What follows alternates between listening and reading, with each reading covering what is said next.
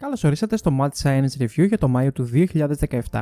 Μια και τώρα μου δίνεται ευκαιρία να το πω, η συνεργασία με τον Στέφανο στο τελευταίο μας βίντεο ήταν ιδιαίτερα διασκεδαστική και πέρασα πολύ ωραία τόσο στο προπαρασκευαστικό κομμάτι, δηλαδή πηγές, δομή κτλ., όσο και στο editing. Τον ευχαριστώ λοιπόν ιδιαίτερα για τη συνεργασία και ανυπομονώ για την επόμενη που θα γίνει στο δικό του κανάλι. Ωστόσο, ήταν μακράν το πιο απαιτητικό βίντεο που έχω κάνει από άποψη editing, συνεπώς το review είναι μια εξαιρετική ευκαιρία να χαλαρώσω και να πετάξω βελάκια σε ψευδεπιστήμες από την άνεση της πολυθρόνας μου. Anyway, για όσους δεν είδαν το επεισόδιο με την αστρολογία, μπορείτε να το δείτε πατώντας το εικονίδιο με το eye πάνω δεξιά. Σας προειδοποιώ πάντως είναι σε δύο μέρη και υπάρχουν πολλές πιθανότητες να πάθετε απανοτά εγκεφαλικά με αυτά που θα ακούσετε. Εγώ οφείλω να το πω, η ευθύνη όλη δική σας. Επίσης, για όσους παρακολούθησαν το φιάσκο με το Μουρούτι, έχω να πω ότι υπάρχουν δύο προγραμματισμένα βίντεο ακόμα. Το ένα θα είναι το βίντεο για την ομοφιλοφιλία που το ετοίμαζα εδώ και πολύ καιρό, οπότε δεν μου πήγε η καρδιά να το διαγράψω. Θα το διανθίσω κιόλας για να συμπεριλάβω και κάποιες αντιεπιστημονικές απόψεις από το άλλο άκρο του φάσματος, δηλαδή φύλλο ίσον κοινωνικό κατασκεύασμα και ούτω καθεξής. Οπότε θα έχει αρκετό υλικό. Και το δεύτερο και τελευταίο θα είναι μια σούμα σχετικά με τα πτυχία του. Ξέρω ότι φαίνεται κάπως περιττό, αλλά η λογική μου είναι η εξής. Αν δεν μπει φυλακή, που ειλικρινά αμφιβάλλω,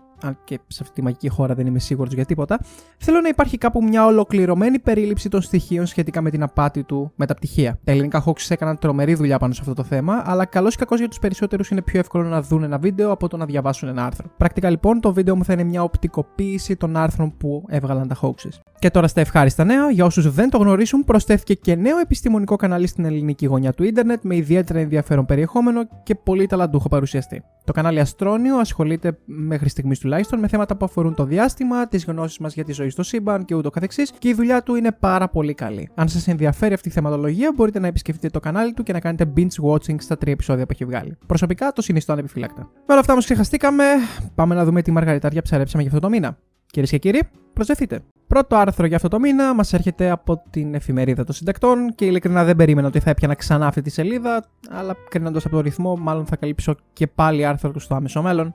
χάρτη στη Μονσάντο λοιπόν. Τεράστια ερωτηματικά προκαλεί η απόφαση του Ευρωπαϊκού Οργανισμού Χημικών Προϊόντων πριν από 10 ημέρες να αθώσει τη γλυφοσάτη και το Roundup. Η γλυφοσάτη είναι μια χημική ουσία που επινόησε η Monsanto και την εμπορεύεται το 1974, ενσωματώνοντάς την στο Roundup το πιο διαδεδομένο ζυζανιοκτόνο του κόσμου. Η χρήση της πολλαπλασιάστηκε με την έλευση του γενετικά τροποποιημένου καλαμποκιού και της σόγιας, τα οποία δομήθηκαν έτσι ώστε να μπορούν να αντέχουν στο ράντισμά τους με το εν λόγω ζυζανιοκτόνο. Ωραία, όπως μας είπε και το άρθρο, το χημικό μόριο με την ονομασία γλυφοσάτη πατενταρίστηκε και χρησιμοποιήθηκε από τη Monsanto για πρώτη φορά το 1974 ως ζυζανιοκτόνο. Δεν αναπτύχθηκε ωστόσο πρώτα από τη Monsanto, καθώς το χημικό είχε ήδη συνδεθεί από το Σουηδό χημικό Henry Martin το 1950, αλλά η έρευνά του για άγνωστους λόγους δεν δημοσιεύτηκε. Το 1970 λοιπόν, ερευνητές της Monsanto δούλευαν στην ανάπτυξη χημικών που αφαιρούν άλατα από το νερό και δύο από τις ενώσεις που συνέθεσαν βρέθηκε πως έχουν ασθενή δράση ως ζυζανιοκτώνα. Έτσι λοιπόν, ανατέθηκε στο John Frantz, χημικό της Monsanto, να βρει τρόπο να ενισχύσει τη ζυζανιοκτώνα δράση τους και ένα από τα αποτελέσματά του ήταν η γλυφοσάτη, για την ανάπτυξη της οποίας βραβεύτηκε το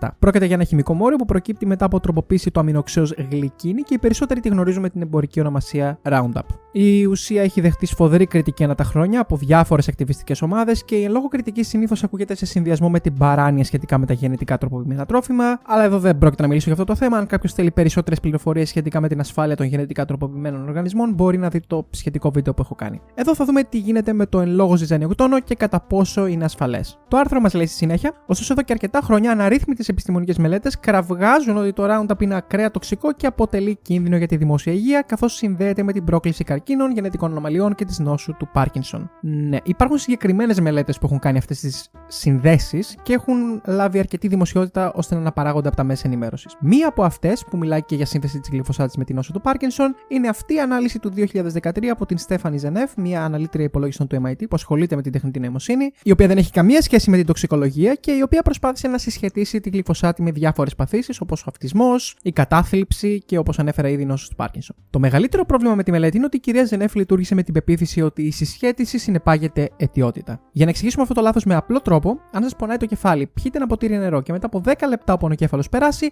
δεν σημαίνει πως το νερό σταμάτησε τον πονοκέφαλο. Απλά τα δύο συμβάντα σχετίζονται χρονικά, όχι με σχέση αίτιου αιτιατού. Στην περίπτωσή μας, η κυρία Ζενέφ έκανε το λάθος που κάνουν και οι αντιεμβολιαστέ. By the way, εν λόγω κυρία προσπάθησε με τα μανίας να βρει σύνδεση μεταξύ αλουμινίου στα εμβόλια και των περιπτώσεων αυτισμού, κάτι που έχει καταρριφθεί ξανά και ξανά, αλλά με τους αντιεμβολιαστές η λέξη στοιχεία είναι απλή ακουστική ενόχληση, δεν τους ενδιαφέρουν και πολύ. Η κυρία Ζενέφ λοιπόν ισχυρίστηκε ότι η αύξηση των περιπτώσεων αυτισμού και καρκίνους συνδέονται με την εισαγωγή της γλυφοσάτης στις καλλιέργειες. Εδώ πρέπει να πω ότι παρατηρώ όχι, όχι μόνο εγώ φυσικά, αλλά και ειδικοί στατιστικολόγοι και ερευνητές πως οι ερευνητές εντός εισαγωγικών ακτιβιστές πάνω στο θέμα των GMOs, οι συνωμοσιολόγοι πάνω στο θέμα των εμβολίων, εστιάζουν στο θέμα που θέλουν να δαιμονοποιήσουν και δημιουργούν συνδέσεις μεταξύ αυτών των παραγόντων και ιατρικών προβλημάτων. Ωστόσο, ποτέ δεν βλέπω συσχέτιση με τους υπόλοιπους παράγοντες που εμφανίστηκαν τα τελευταία χρόνια. Για παράδειγμα, ας δούμε το γράφημα στην έρευνα της κυρίας Ζενεύ σχετικά με το συσχετισμό εφαρμογών Roundup και περιπτώσεων αυτισμού. Ξέρετε τι άλλο ακολουθεί παρόμοια τάση; Οι πωλήσει οργανικών τροφίμων και οι περιπτώσεις αυτισμού. Γιατί δεν βλέπω ενστάσει για την πώληση οργανικών τροφίμων, ποια συμφέροντα αποσιοποιούν τις ενδείξεις. Όσο αστείο και παράλογο είναι αυτό που υπονοώ εγώ, άλλο τόσο αστεία και παράλογη είναι η πρόταση ότι επειδή οι πωλήσεις του Roundup συσχετίζονται χρονικά με φαινομενική αύξηση των περιπτώσεων αυτισμού και Alzheimer, υπάρχει και συσχέτιση αίτιου αιτιατού. Και όσον αφορά τον αυτισμό, το λέω για εκατομμυριωστή φορά, δεν είναι βέβαιο ότι υπάρχει αύξηση. Απλά η βελτίωση των διαγνωστικών εργαλείων έχει βοηθήσει την ταυτοποίηση περιπτώσεων που παλαιότερα δεν θα πληρούσαν τα κριτήρια για ένταξη σε αυτή την ομάδα. Anyway, όπως και να έχει, η γλυφοσάτη λειτουργεί απενεργοποιώντας ένα συγκεκριμένο ένζυμο στη ζυζάνια, το οποίο είναι πραγματικός γλωσσοδέτης, γι' αυτό θα το πω με τα αρχικά του, η PSPS, και μέσω μιας βιοχημικής διαδικασίας οδηγεί στο θάνατο του φυτού. Στο ζητούμενο τώρα. Όταν εξετάζουμε την τοξικότητα ενός χημικού σε πειραματικό πλαίσιο, η παράμετρος που μας ενδιαφέρει είναι το LD50. Αυτό μεταβράζεται ω lethal dose 50 ή θανατηφόρα δόση 50 και μας δείχνει πόσα μιλιγκράμμ ουσίας ανά κιλό βάρους χρειάζεται για να σκοτώσουμε 50% ενός πληθυσμού πειραματόζων. Για να έχετε μια πιο απτή εικόνα στο μυαλό σας, σκεφτείτε ότι τεχνικά η καφέινη είναι πάνω από 10 φορές πιο τοξική από τη γλυφοσάτη. Η καφέινη έχει LD50 μεταξύ 185 και 300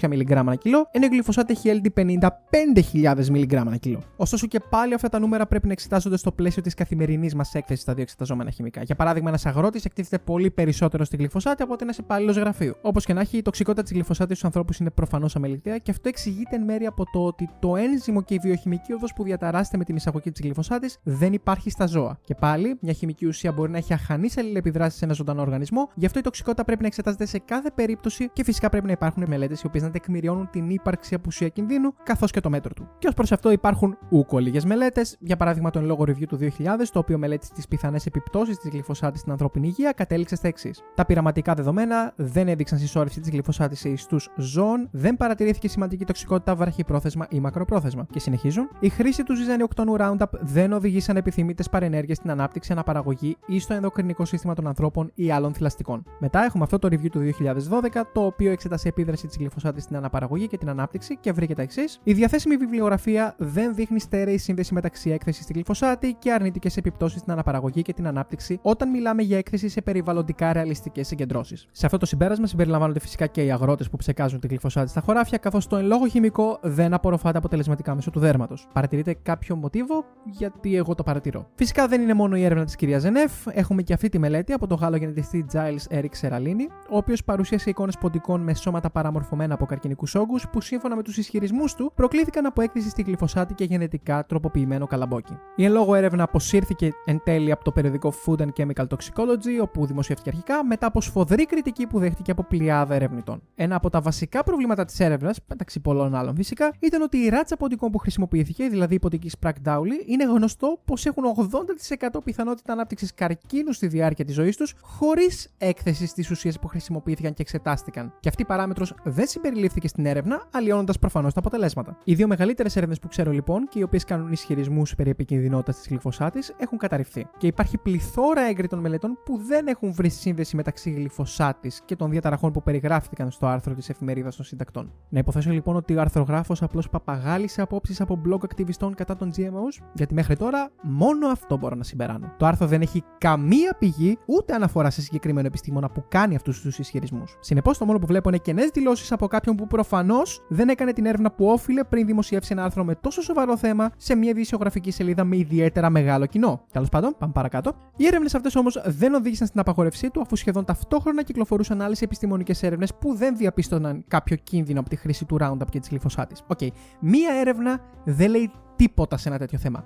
Όταν υπάρχει ένας τεράστιος όγκος μελετών που δείχνει ότι μια ουσία είναι ασφαλής, οι 2-3 που παρεκκλίνουν δεν αποτελούν απόδειξη ότι οι υπόλοιπες 500 είναι λάθος. Το Μάρτιο του 2015 όμως το Διεθνές Γραφείο Έρευνας για τον Καρκίνο, IARC, του Παγκόσμιου Οργανισμού Υγείας, τάραξε τα νερά. Στη δική του έρευνα, το αξιόπιστο IARC, που είναι ερευνητικό σώμα υπό την αιγίδα του ΟΗΕ, διαπίστωσε ότι η γλυφοσάτη πιθανότατα γεννά καρκίνους στους ανθρώπους, γι' αυτό και οφείλει να απαγορευτεί εντελώς. Το πόρισμά του ήταν σε απόλυτη αντίθεση με τα μέχρι τότε ευρήματα των επιστημόνων της Αμερικανικής Αρχής Προστασίας του Περιβάλλοντος και των άλλων σχετικών κρατικών αρχών σε ΗΠΑ και Ευρωπαϊκή Ένωση, εν η Επιτροπή Αποτίμησης Κινδύνων δεν το έλαβε υπόψη της. Ναι, και υπήρχε σοβαρός λόγος που δεν το έλαβε υπόψη της. Φυσικά στο άρθρο δεν αναφέρει όλη η ιστορία. Η αρχική αναφορά του IRC όντως δήλωνε ότι η γλυφοσάτη εντάσσεται στην κατηγορία 2α, που όπως έχουμε ξαναπεριλαμβάνει παράγοντες για τους οποίους υπάρχουν επαρκή στοιχεία που δείχνουν συμβολή στην ανάπτυξη καρκινικών όγκων σε ανθρώπους. Ωστόσο, ο IRC δεν έκανε ξεχωριστή έρευνα, ούτε ανασκόπησε το σύνολο της βιβλιογραφίας πάνω στο θέμα, όπως έκανε η Αρχή Προστασίας Περιβάλλοντος των ΗΠΑ, η Γερμανική Ομοσπονδιακή Αρχή Αποτίμησης Κινδύνου, ο Οργανισμός Τροφίμων και Γεωργίας που υπάγεται στα Ηνωμένα Έθνη και ο Παγκόσμιος Οργανισμός Υγείας. Και οι τέσσερις φορείς που ανέφερα έκαναν ενδελεχή ανασκόπηση της επιστημονικής βιβλιογραφίας σχετικά με τη γλυφοσάτη και κατέληξαν σε διαφορετικό συμπέρασμα από τον IARC. Γι' αυτό και το αρχικό πόρισμα απορρίφθηκε και τελικά η γλυφοσάτη μπήκε στην κατηγορία 2β, για την οποία μιλήσαμε στο δεύτερο επεισόδιο του review. Εκεί βέβαια μιλήσαμε για κινητά, αλλά η ανάλυση της κατηγορίας 2β είναι η ίδια, οπότε αν θέλετε περισσότερες πληροφορίες θα σας παραπέμψω σε εκείνο το επεισόδιο. Επιστρέφοντας όμως στο θέμα μας, πάνελ που αποτελούνταν από μέλη του Παγκόσμιου Οργανισμού Υγείας και του Οργανισμού Τροφίμων και Γεωργίας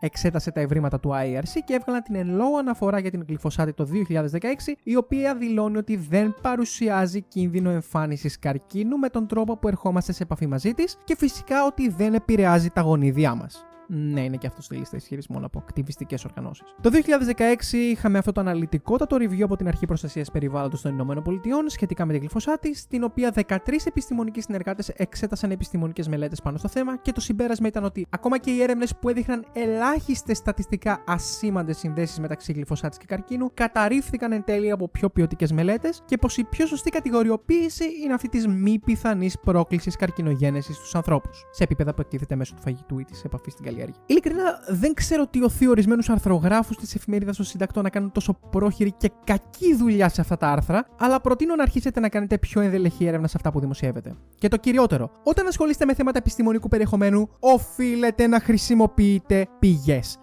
Το άρθρο δεν είχε καμία και αυτό είναι απλά απαράδεκτο. Αν η φιλοδοξία σας είναι να φτάσετε το ροδόκηπο των φιλοσόφων σε επίπεδο άρθρων επιστημονικού περιεχομένου, είστε πραγματικά σε πολύ καλό δρόμο. Και μην αγχώνεστε, το επόμενο θέμα είναι επίσης για τα GMOs και μάλιστα από άλλη μία μεγάλη εφημερίδα. Στο έθνος λοιπόν βλέπουμε αυτό το άρθρο.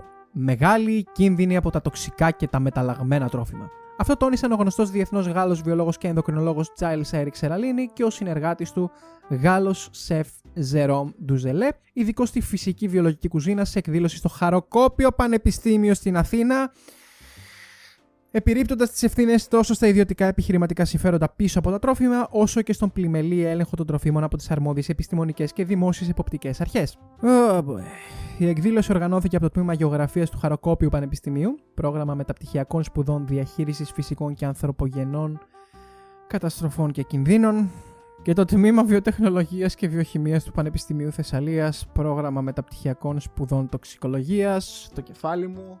Ο Σεραλίνη και ο Ντουζελέ εξέφρασαν την πεποίθησή τους ότι μια σειρά από φυσικά αρώματα και άλλες φυτικές ουσίες μπορούν να αποτελέσουν αντίδοτο για την αποτοξινοποίηση, θεέ μου τη γράφουν των τροφών από τις ποικίλες χημικές ουσίες που περιέχουν, όπως λιπάσματα, εντομοκτώνα, ζυζανιοκτώνα, μικητοκτώνα, βαρέα μέταλλα, πρόσθετα συντηρητικά, βελτιωτικά γεύση και ούτω καθεξής. Ο Σεραλίνη δήλωσε ότι αποτελεί στόχο διάφορων επιχειρηματικών λόμπι και ιδίως της πολυεθνικής αγροχημικής και βιοτεχνολογικής, και βιοτεχνολογικής συγγνώμη εταιρείας Monsanto, προφανώς αν δεν πει Monsanto τι κάνουμε, ενώ επέκρινε τις ρυθμιστικές αρχές για την ποιότητα και ασφάλεια των τροφίμων στην Ευρώπη, ότι δίνουν εγκρίσεις για κυκλοφορία διατροφικών προϊόντων μετά από ανεπαρκείς ελέγχους και υπό την συγκαλυμμένη πίεση επιχειρηματικών συμφερόντων. Εκεί καταλήξαμε λοιπόν κυρίες και κύριοι, στις αβάσιμες κατηγορίες και στους ισχυρισμούς για αποτοξίνωση τροφών με φυσικά αρώματα σε εκδήλωση που διοργανώνει το χαροκόπιο.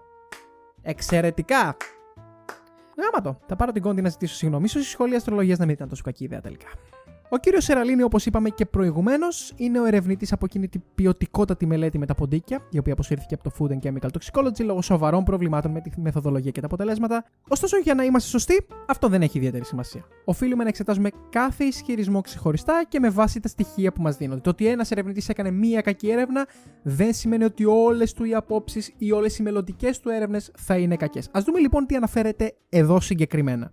Ο Σεραλίνη και ο Ντουζελέ εξέφρασαν την πεποίθησή τους ότι μία σειρά από φυσικά αρώματα και άλλες φυτικές ουσίες μπορούν να αποτελέσουν αντίδοτο για την αποτοξινοποίηση των τροφών από τις ποικίλες χημικές ουσίες που περιέχουν, όπως λιπάσματα, εντομοκτώνα, ζυζανιοκτώνα, μικητοκτώνα και μπλα μπλα μπλα. Συνεπώς, εδραιώσαμε ότι το τελικό προϊόν που φτάνει στον καταναλωτή είναι επικίνδυνο γιατί περιέχει τοξικές ουσίες σε υψηλές συγκεντρώσεις, επαρκείς να προκαλέσουν ζημιά βραχυπρόθεσμα ή μακροπρόθεσμα. Μάλιστα. Και η τεκμηρίωση είναι πού; Κάποια πηγή που θα ήθελα να προσθέσει ο αρθρογράφος, ίσως, γιατί στο άρθρο δεν υπάρχει καμία. Και πριν ορμήξετε και να πείτε ότι ο τύπος είναι δημοσιογράφος και ο Σεραλίνη μπορεί κάλλιστα να είχε πηγές στην παρουσίασή του, έχω να πω το εξής. Ένας δημοσιογράφος οφείλει να κάνει κατάλληλη έρευνα για το θέμα που γράφει. Αν γράφει για ένα επιστημονικό θέμα και δεν έχει γνώσεις πάνω στον κλάδο που αναφέρεται, η εφημερίδα έχει τη δυνατότητα να μισθώσει εξωτερικό επιστημονικό συνεργάτη για αυτή τη δουλειά, ώστε το άρθρο να περιέχει κατάλληλη τεκμηρίωση με έγκριτες πηγές. Αυτό που βλέπω εδώ είναι προχειροδουλειά. Προχειροδουλειά του χειρίστου είδους για ένα θέμα πολύ μεγάλης σοβαρότητας. Επιπλέον, για να το εξετάσουμε και από μια άλλη σκοπιά, ο ισχυρισμός του Σεραλίν είναι τρομερά σαφής. Για ποια καλλιέργεια μιλάμε, ποιου λαχανικού, σε ποια περιοχή. Κατά μέσο όρο, σύμφωνα με την εν λόγω έρευνα, η εφαρμογή γενετικά τροποποιημένων καλλιεργειών έχει μειώσει την ανάγκη για χρήση εντομοκτώνων και ζυζανιοκτώνων κατά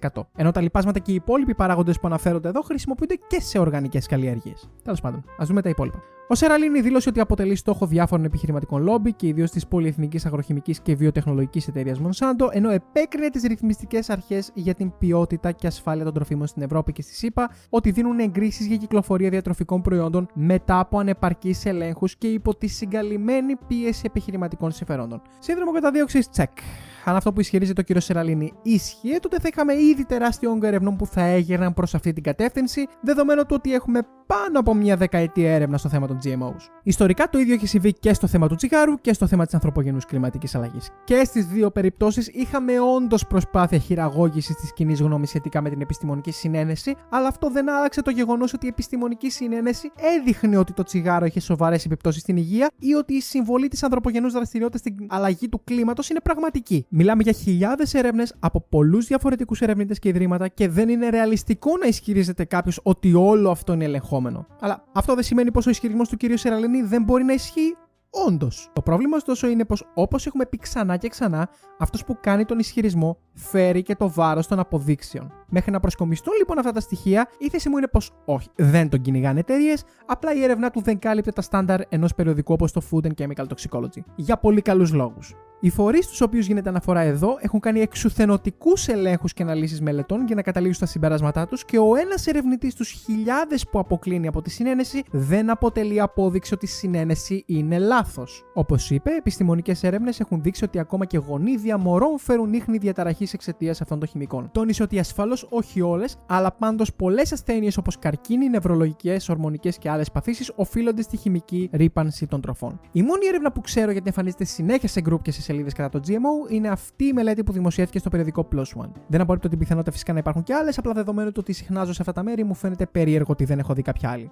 Σε κάθε περίπτωση, αν έχει βγει κάποια μεταγενέστερη μελέτη που μου διέφυγε, μπορείτε να την αφήσετε στα σχόλια και θα την κοιτάξω. Οι ερευνητές εξέτασαν τα κομμάτια DNA που βρίσκονται στο πλάσμα του αίματος, ή αλλιώς CFDNA, να τονίσω εδώ ότι το βασικό DNA βρίσκεται οργανωμένο στον πυρήνα κάθε κύτταρο. Το CFDNA αποτελείται από κομμάτια DNA που προέρχονται από νεκρά κύτταρα, βακτήρια, ιούς και φυσικά από τροφές που έχουμε καταναλώσει. Το θέμα ωστόσο είναι πως λόγω της πέψης των τροφών και της επίδρασης διάφορων ενζήμων, το DNA των τροφών που καταναλώνουμε διαλύεται και τα κομμάτια δεν είναι αρκετά μεγάλα για να περιέχουν ολόκληρα γονίδια. Στην παρούσα μελέτη, μέσα από μια μεγάλη διαδικασία διαχωρισμού και ανάλυσης του γονιδιώματος ασθενών, κατέληξαν στο ότι άτομα με μια συγκεκριμένη διαταραχή μπορούν να έχουν μεγαλύτερα κομμάτια DNA στον εξοκυτάριο χώρο, τα οποία μπορεί και να περιέχουν ολόκληρα γονίδια, ενώ τα ευρήματά τους αποτελούν εφαλτήριο για περαιτέρω μελέτη στις διαταραχές που μπορούν να επιτρέψουν την ύπαρξη αυτών των κομματιών. Ω προς την ίδια την έρευνα, υπάρχουν ενστάσεις από κάποιους ερευνητές σχετικά με ορισμένες πιο εξειδικευμένες παραμέτρους της έρευνας και έχω βάλει στις πηγές το σύνδεσμο από αυτή την ανάλυση για όποιον θέλει μια πιο ενδελεχή ανασκόπηση του ζητήματος. Ωστόσο, εδώ έχω τεράστιες ενστάσεις όσον αφορά αυτά που ισχυρίζεται ο κύριος Σεραλίνη. Ούτε η λόγω έρευνα,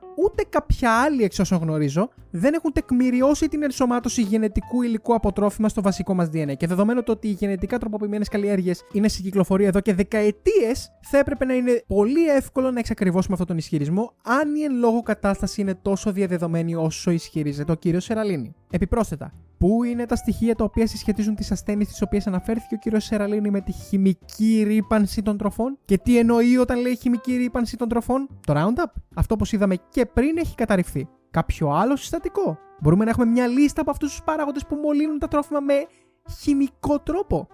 Το ξέρω, γίνομαι κουραστικός, αλλά ειλικρινά αρχίζει να γίνεται εκνευριστικό ότι πρέπει να λέω ξανά τα ίδια και τα ίδια. Έχουμε βουνά ερευνών και μεταναλύσεων. Τα γενετικά τροποποιημένα τρόφιμα που καταναλώνονται εδώ και χρόνια δεν είναι επικίνδυνα για την υγεία. Αν υπάρχουν αποδείξεις περί του αντιθέτου, και όταν λέω αποδείξεις δεν εννοώ blog ή ομιλία του Μουρούτη, όσες δεν έχει κατεβάσει τουλάχιστον, ενώ μεταναλύσεις έγκριτων μελετών που να δείχνουν ξεκάθαρη συνένεση, τότε θα αναθεωρήσω και θα πω δημόσια ότι έκανα λάθος. Μέχρι τότε, μπορούμε σας παρακαλώ να μην παρουσιάζουμε αβάσιμους ισχυρισμούς σε σελίδες με τόσο μεγάλη απήχηση όπως το έθνος. Μπορεί η δημοσιογραφική σας ομάδα να κάνει λίγη περισσότερη μελέτη όταν καλύπτει θέματα επιστημονικού περιεχομένου; Ω έναν από τους βασικούς ενόχους χαρακτήρισε το ευρέως χρησιμοποιούμενο διεθνώς στη γεωργία ζυζανιοκτόνο Roundup της εταιρείας Monsanto, τόνισε ότι το Roundup μπορεί να είναι ως 100.000 φορές πιο τοξικό από ό,τι θεωρούμενη ως βασική δραστική ουσία του γλυφοσάτη, που αποτελεί περίπου το 40% των λόγω προϊόντο. Ανέφερε ότι άλλες κρυμμένες ουσίες στο Roundup είναι χίλιες φορές πιο τοξικές σε σχέση με τη γλυφοσάτη. Αυτό το κάλυψα πριν, αλλά θα εστιάσω μόνο στο κομμάτι για τις κρυμμένες ουσίες.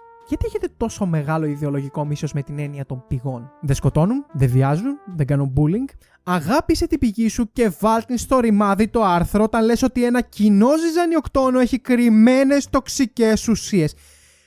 Τι στο διάλογο συμβαίνει, διαβάζω, διαβάζω blog του Alex Jones αν βγω αύριο και πω ότι οι οργανικές καλλιέργειες έχουν μέσα ουράνιο και μυστικά ραδιενεργά απόβλητα, χωρίς να δώσω καμία τεκμηρίωση για τον ισχυρισμό μου, πόσο σοβαρά θα με παίρνατε; Όλοι, όλοι όσοι παρακολουθείτε αυτή τη στιγμή το επεισόδιο, πόσο σοβαρά θα με παίρνατε αν έβγαινα και έλεγα κάτι τέτοιο χωρίς να δώσω ούτε μία πηγή; Τροφή για σκέψη όσον αφορά τη σοβαρότητα αυτού του άρθρου.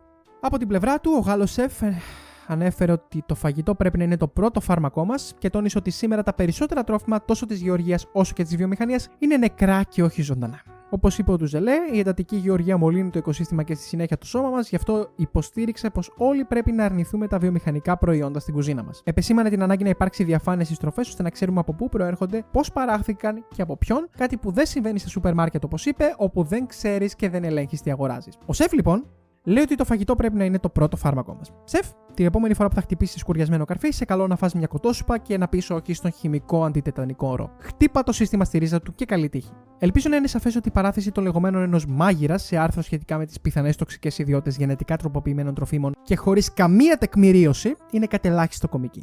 Η φράση Τα περισσότερα τρόφιμα της γεωργίας είναι νεκρά και όχι ζωντανά δείχνει ότι το άτομο που μιλάει δεν έχει στοιχειώδεις γνώσεις βιολογίας. Τι σημαίνει αυτή η δήλωση; Για ποια χρονική περίοδο μιλάμε; Όταν καταναλώνονται, όταν βρίσκονται στο χωράφι, πότε; Όλα τα λαχανικά είναι ζωντανά ακόμα και μετά την αφαίρεση από το χωράφι. Και μέχρι ένα συγκεκριμένο χρονικό διάστημα τουλάχιστον, υπό την έννοια ότι υπάρχουν ακόμα ζωντανά κύτταρα. Συνεπώς, αγαπητέ σεφ, τι εννοείς; Τρώμε μαρούλια ζόμπι, αυτό που βλέπω είναι ότι δίνεται βήμα σε κάποιον με μηδενική κατάρτιση πάνω στο αντικείμενο συζήτησης να μιλήσει για ένα εξαιρετικά σημαντικό ζήτημα, με το ελεύθερο να λέει ό,τι ανοησία του κατέβει, χωρίς τη στοιχειώδη κριτική στα λεγόμενά του. Υπέροχα. Το άρθρο είχε και άλλα μέσα τα οποία κινούνται στο ίδιο συνωμοσιολογικό μοτίβο και δεν έχω τη διάθεση να τα πιάσω. Κάλυψα τα βασικά και νομίζω πως το νόημα ήταν ξεκάθαρο. Αντιλαμβάνομαι ότι ήμουν κάπως πιο έντονος σε αυτό το review, αλλά η προχειρότητα που βλέπω σε μεγάλα ειδησιογραφικά μέσα σε θέματα επιστημονικής φύσης είναι πραγματικά εξοργιστική. Και αυτό γιατί ξέρω πως η δουλειά θέλει για να καταλάβεις μια μελέτη και να μπορείς να τη συμπτύξεις σε μερικά λεπτά με σχετικά ευκολονόητο τρόπο. Και είναι κάτι που εγώ και άλλοι YouTubers όπως ο Αστρόνιο και ο Στέφανος από την καθημερινή φυσική κάνουμε μόνοι μας με μηδενικό budget. Αρνούμε κατηγορηματικά λοιπόν να δεχτώ το οποιοδήποτε ελαφρυντικό για μια επιχείρηση με πραγματικά έσοδα και ολόκληρη ομάδα που συντονίζει την έρευνα και τη δομή των άρθρων, η οποία κάνει τόσο πρόχειρη και κακή δουλειά σε ένα τόσο σημαντικό θέμα, το οποίο συμβάλλει στην επιδείνωση του επιστημονικού αναλφαβητισμού και στη συντήρηση κλίματος φόβου του πληθυσμού.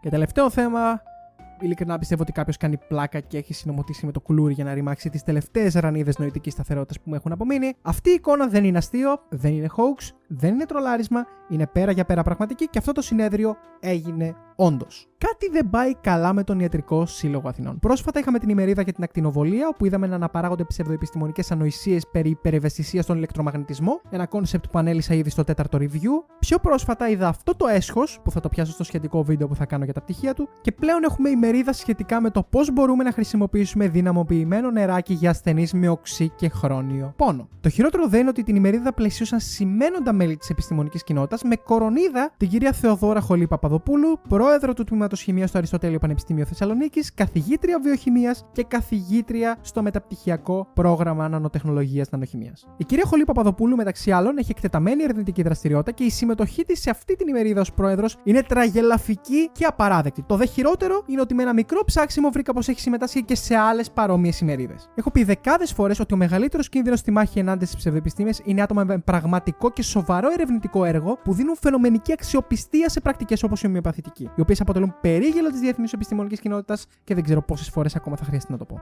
Πραγματικά η αρχική μου αντίδραση σε αυτή την είδηση ήταν νεύρα, πολλά νεύρα, αλλά όταν έδωσα λίγο χρόνο στον εαυτό μου, θυμήθηκα μια βασική αρχή. Η ακαδημαϊκή κατάρτιση δεν εξασφαλίζει κατανόηση σχετικά με το πώς σχηματίζεται και εδραιώνεται η επιστημονική συνένεση. Η κυρία Χολή Παπαδοπούλου και κάθε άλλος επιστήμονας μπορεί να είναι κορυφή στο αντικείμενό τους, να έχουν συμμετάσχει σε πολυάριθμες μελέτες και να μην έχουν την παραμικρή ιδέα σχετικά με το τι είναι και πώς διαμορφώνεται η επιστημονική συνένεση. Μπορώ να πω, από προσωπική εμπειρία τουλάχιστον, ότι το Πανεπιστήμιο δεν δίνει απαραίτητα αυτές τις γνώσεις σε επίσημο πλαίσιο. Κάποιοι καθηγητές κάνουν μαθήματα για αναζήτηση ερευνών σε προπτυχιακό επίπεδο, αλλά το fact-checking, την αναζήτηση μελετών και το να ακολουθώ τις παραπομπές για εξακρίβωση δεν είναι κάτι που έμαθα στο Πανεπιστήμιο. Το έμαθα από άτομα όπως ο Edgard Ernst, ο Ben Goldacre, ο Sam Harris και πολλοί άλλοι γνωστοί και άγνωστοι που μου έδωσαν ενάβσματα για να μάθω να αξιολογώ ισχυρισμούς. Μια σχολή θετικών επιστημών θα σου δώσει τα απαραίτητα εφόδια για να εξειδικευτείς στο ερευνητικό αντικείμενο που σε ενδιαφέρει. Στο πλαίσιο της μεταπτυχιακής εκπαίδευσης θα αναγκαστείς να μάθεις πώς ψάχνουν επιστημονικές μελέτες και κάποια βασικά στοιχεία σχετικά με την ποιότητα των περιοδικών και τη εκάστοτε έρευνα, αλλά το τι καθιστά ένα ζήτημα επιστημονικό δεδομένο δεν είναι απαραίτητα κάτι που μαθαίνεις μέσα από αυτή τη διαδικασία, γιατί δεν εστιάζεις εκεί κατά τη διάρκεια των σπουδών σου. Αυτά που πρέπει να μάθεις είναι ήδη αρκετά. Και αν δεν προσεγγίσεις το ζήτημα της εξέτασης ισχυρισμών ως χόμπι ή κάτι που κάνεις για προσωπικό σου όφελος και το δεις αναγκαρία, είναι πολύ δύσκολο να βρεις την ενέργεια και τη διάθεση να ασχοληθείς ουσιαστικά. Αυτός είναι και ο λόγος που βλέπουμε άτομα σε υψηλές πανεπιστημιακές θέσεις να κάνουν τέτοιου είδους τερατώδη λάθη. Γιατί το γεγονός ότι η κυρία Χολή Παπαδοπούλου συμμετείχε ως πρόεδρος της ημερίδας θα χρησιμοποιηθεί από κάποιον ομοιοπαθητικό ή υποστηρικτή της ομοιοπαθητικής ως επιχείρημα σε μελλοντική αντιπαράθεση. Αφού η ομοιοπαθητική δεν λειτουργεί, γιατί ήταν πρόεδρος της ημερίδας ή πρόεδρος του τμήματος χημίας του Απιθύτα. Και ενώ εγώ μπορώ να αντιληφθώ την επίκληση στην αυθεντία και το πόσο κενό είναι ένα τέτοιο επιχείρημα, οι περισσότεροι δεν θα το αντιληφθούν. Έχω ξαναπεί ότι υπάρχει σοβαρό πρόβλημα με την αναγωγή καθηγητών, γιατρών και ούτω καθεξής σε απόλυτες αυθεντίες επί παντός επιστητού και συνεπώς αυτές οι κινήσεις είναι εξαιρετικά επιζήμιες για τον επιστημονικό αλφαβητισμό των πολιτών. Το μόνο που έχει σημασία στο πλαίσιο της επιστημονικής συνένεσης για ένα φαινόμενο ή ισχυρισμό είναι τα στοιχεία. Όσο περισσότερες μεγάλες μελέτες καλής ποιότητας που έχουν περάσει peer review έχουμε, τόσο πιο σωστές και στέρεες μεταναλύσεις θα γίνουν. Και κατά συνέπεια, τόσο πιο ακριβές αποτέλεσμα θα έχουμε. Αυτό καθορίζει την δεδομένο. Τα στοιχεία. Όχι οι γνώμες και η ομοιοπαθητική είναι ξεκάθαρη ψευδοεπιστήμη. Ξαναλέω για εκατομμυριωστή φορά, αν παρουσιαστεί και εξακριβωθεί ο μηχανισμός δράσης της ομοιοπαθητικής. Και αν βγουν μελέτες καλής ποιότητας που αρχίζουν να δείχνουν πραγματική επίδραση της ασθενής σε διπλά τυφλές κλινικές δοκιμές, θα είμαι από τους πρώτους που θα κλείσουν ραντεβού σε ομοιοπαθητικό. Δεν έχω κανένα λόγο να απορρίψω την πρακτική αν υπάρχει εδρεωμένη επιστημονική συνένεση σχετικά με την αποτελεσματικότητά της. Αλλά αυτό δεν ισχύει και έχουμε τόνους αποδείξεων που μας δείχνουν ξεκάθαρα ότι πρόκειται για ψευδοεπιστήμη. Και μόνο η πρόταση λοιπόν ότι αυτή η πρακτική μπορεί να βοηθήσει ασθενείς, στα μάτια μου είναι εγκληματική. Παίζεται με την υγεία ανθρώπων και εκτός από επιστημονικά ανήθικο είναι επικίνδυνο. Παρότι λοιπόν καταλαβαίνω, όπως ανέλησα προηγουμένως, το γιατί μπορεί άτομα εντός της επιστημονικής κοινότητας να μην γνωρίζουν γιατί η ομοιοπαθητική δεν είναι επιστήμη, αυτό δεν αναιρεί τη ζημιά που κάνουν με αυτή την ημερίδα, ούτε τους απαλλάσσει από ευθύνες. Ειλικρινά είναι αρκετή δουλειά που έχουμε τους μουρούτιδες της Ελλάδας, δεν θα αντέξω να προσθέσω στο πρόγραμμα και επίσημους επιστημονικούς φορείς. Λίγη σοβαρότητα επιτέλους για όνομα της επιστήμης. Τέλος πάντων, μέχρι εδώ αντέχω, νομίζω ήταν βαρβάτο το επεισόδιο και συγγνώμη αν σας μπούκοσα με ψευδοεπιστήμε, αλλά ειλικρινά μαζεύτηκαν τόσες ειδήσεις αυτό το μήνα που δεν μπορούσα να τα αποφύγω. Θα προσπαθήσω να βρω κάποιο ενδιαφέρον θέμα που ξεφεύγει πάλι από τις ψευδοεπιστήμες για το επόμενο review. Μέχρι τότε εύχομαι καλή εξεταστική περίοδο σε όλους, φοιτητές, μαθητές, καθηγητές και ούτω καθεξής. Καλές διακοπές για όσους κανονίζουν ταξιδάκια. Ευχαριστώ πολύ που αντέξατε μέχρι το τέλος και μέχρι την επόμενη φορά.